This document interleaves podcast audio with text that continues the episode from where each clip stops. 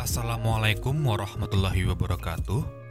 Perkenalkan, saya Abdo Al Azhar dari CPNS Kominfo Satuan Kerja LPP TVRI Sumatera Utara dan peserta Latsar CPNS Kominfo golongan 3 tahun 2021, angkatan ke-6.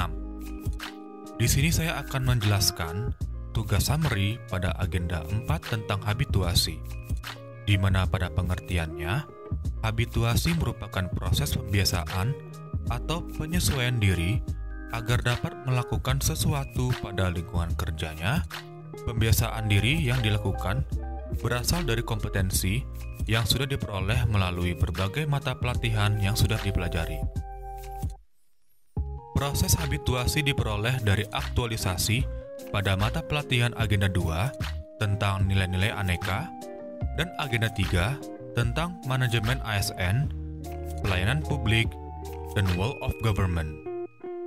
Di mana pada pengertiannya, aktualisasi merupakan proses menerjemahkan teori ke praktek, mengubah konsep menjadi konstruk, dan menjadikan gagasan sebagai kegiatan. Dalam aktualisasi, kita harus mampu mempelajari, merancang, dan melaksanakannya. Di mana sebelumnya kita telah belajar mata pelatihan sebagai bentuk pembelajaran aktualisasi. Adapun dalam perancangannya, kita harus mengetahui isu apa yang akan kita tetapkan terlebih dahulu dengan proses environmental scanning atau pemetaan masalah pada lingkungan kerja kita. Yang selanjutnya, perlu diadakan problem solving atau pemecahan masalah di dalamnya dan berlanjut sampai ke tahap analisis untuk dapat mengidentifikasi isu yang akan kita tetapkan tersebut. Pemilihan isu berdasarkan dari apa yang sudah kita pelajari dan berhubungan dengan tugas dan tanggung jawab kita sesuai dengan sasaran kinerja pegawai ataupun persetujuan mentor. Selain itu, kita juga perlu mengidentifikasi isu melalui pemikiran kritis untuk menemukan kesenjangan pada sebuah peristiwa yang dapat dibandingkan dengan materi pada agenda 3 secara nyata pada instansi yang kita ikuti. Adapun kriteria isu terbagi dua. Yang pertama bisa kita sebut sebagai APKL. A berarti aktual atau isu tersebut benar-benar terjadi. P berarti problematik atau ada persoalan kompleks di dalamnya.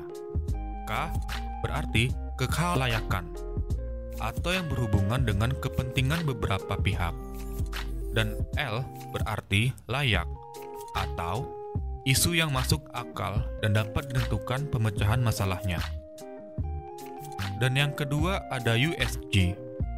U berarti urgency atau seberapa mendesak isu tersebut. S berarti seriousness yang berarti seberapa serius isu tersebut dibahas.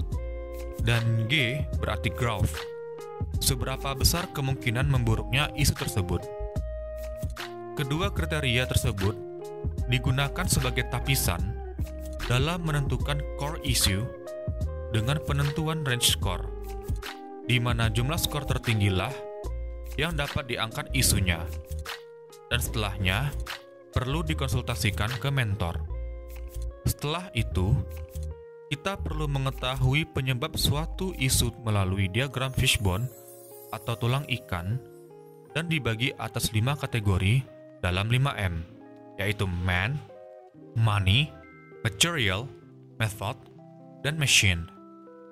Dan ini juga perlu dikonsultasikan bersama mentor. Setelah ditetapkannya isu pada perancangan aktualisasi, Selanjutnya kita dapat melaksanakan aktualisasi tersebut di tempat kerja. Setelah itu, baru dapat dievaluasi bersama mentor dan coach melalui pembuatan laporan dan presentasi hasil aktualisasi. Demikianlah penjelasan yang bisa saya sampaikan. Mohon maaf apabila ada salah dalam perkataan. Akhir kata, saya ucapkan terima kasih. Wassalamualaikum warahmatullahi wabarakatuh.